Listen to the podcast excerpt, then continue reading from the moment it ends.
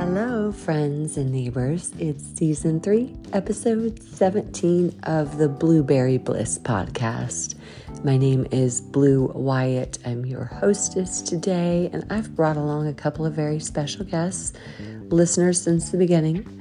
My auntie Carol is going to be playing the flute for you. This was a really special time that I had in Iowa with my family, and it was such a time of Gosh, I don't know, restoration, revitalization, uh, rekindlement of our relationships, all the re, re, re's. And so I'm just honored to have a little moment in my hotel room with my auntie as she's playing the flute for me before bed. So I wanted to share that moment with you, and then uh, another guest in a little bit. So enjoy the episode. God bless you.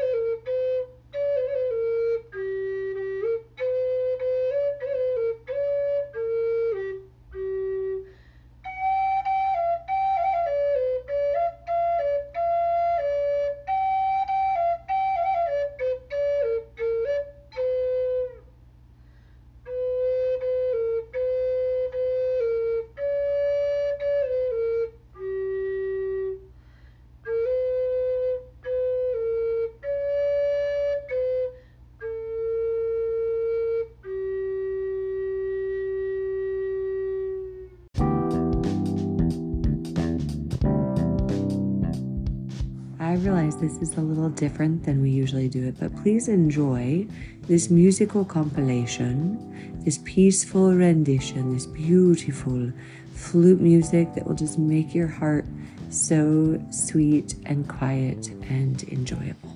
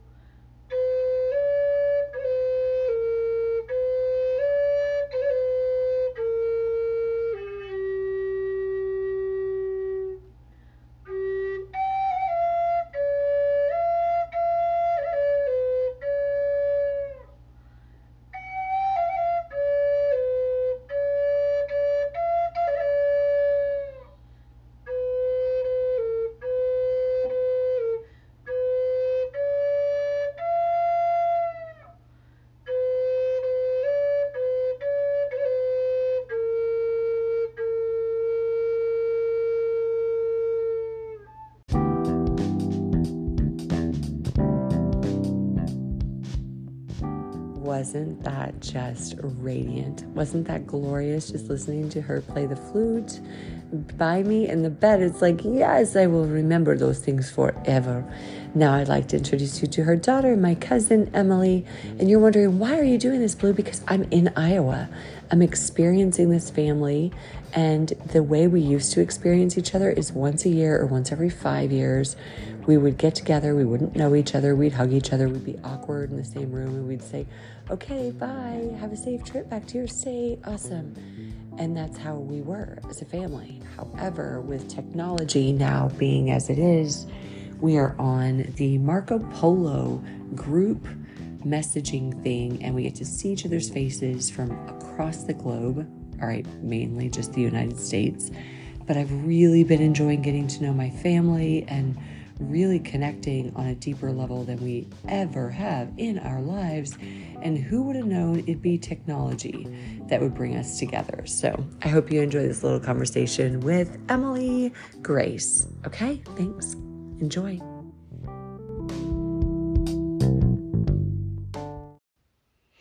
Oh my goodness, I'm so excited you're here with me. Emily Grace in the room, in the car.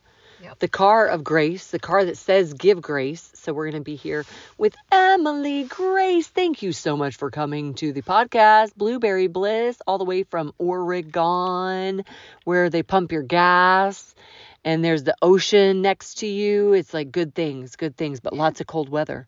How you doing, Emily Grace? I love that double name thing. Yeah, you see how yeah. I like that? I'm good. Yeah, I'm good. Girl. I'm loving being here with my family. Yeah. It has been a long time yeah. coming. It's been so wonderful. It really has. I mean, just the union, and we have a different family now mm-hmm. because we have connectivity between us. We communicate even from afar with technology. Mm-hmm. So it's more, it's sweeter to get together with family instead of more awkward, like, hey, I don't know you, I haven't seen you in five years, but hugs and how you been, right? I don't, yeah. Yeah, I was going to say I haven't seen you since two thousand eight, but no, you, you were in Oregon uh, a few years ago, so I saw you then. Mm-hmm. But, yeah. Yeah, it's it's good to stay in touch with family. It's it good is. to get to know each other. And it's been amazing. It's super good to pray for each other. Mm-hmm. And having a family that has a prayerful heritage. Exactly. What a gift. That heritage that Grandma and Grandpa are passing down to us. Yes. Yeah. All the yep. prayers, all the hours and moments of worship, mm-hmm. not only in this barn, but on this land with the hogs even, and just like having the protection of Christ mm-hmm. save lives actually on this farm. Yeah. Yeah. I have so many memories of this place. Mm-hmm. What's your favorite memory in the barn in particular? Oh. What, or what, what kind of things do you remember in the barn? I just remember, I remember coming down here one time when we lived in Minnesota. And I came with a friend. I brought a friend with me from school. And we were just playing up in the hayloft and having mm. a great old mm-hmm. time and looking for the kittens. Mm-hmm. Oh, I loved the kittens. Always. And I have a picture of me when I was, I don't know, probably eight or ten. And I was just holding. I just had an armful of kittens and just all these little kittens. I loved it. Yeah, they always had cats. And you never knew mm-hmm. how many or yeah. who they all were because they just all over the place. So... But they kept the mice down, so we were happy mm-hmm. about that. But I liked um, feeding the cows in mm-hmm. the barn with the bottles. Like, and the baby pigs, the little piglets. Yeah, they were so piglets. cute. Daggum, those I piglets. would try to bring them in the house, and they'd be like, no, you're not bringing those in. Those are pigs. I'm like, but they're cute. Oh, yeah. When they're cute, you want them to go inside. You're yeah. like, cute things belong indoors. Right. And they're like, no, Emmy. But uh-uh. no, pigs are definitely not one of the cute things that go indoors. I'm glad we clarified that. Right? Emily Grace. Yeah. Emily Grace, I've just enjoyed getting to know you. And um, what do you think that the Lord is doing right now in your heart or in our family? Or what's up, girl? What you got to say that somebody else is going to listen to be like, ooh, yeah, girl, something uplifting. So family is so important. Mm-hmm.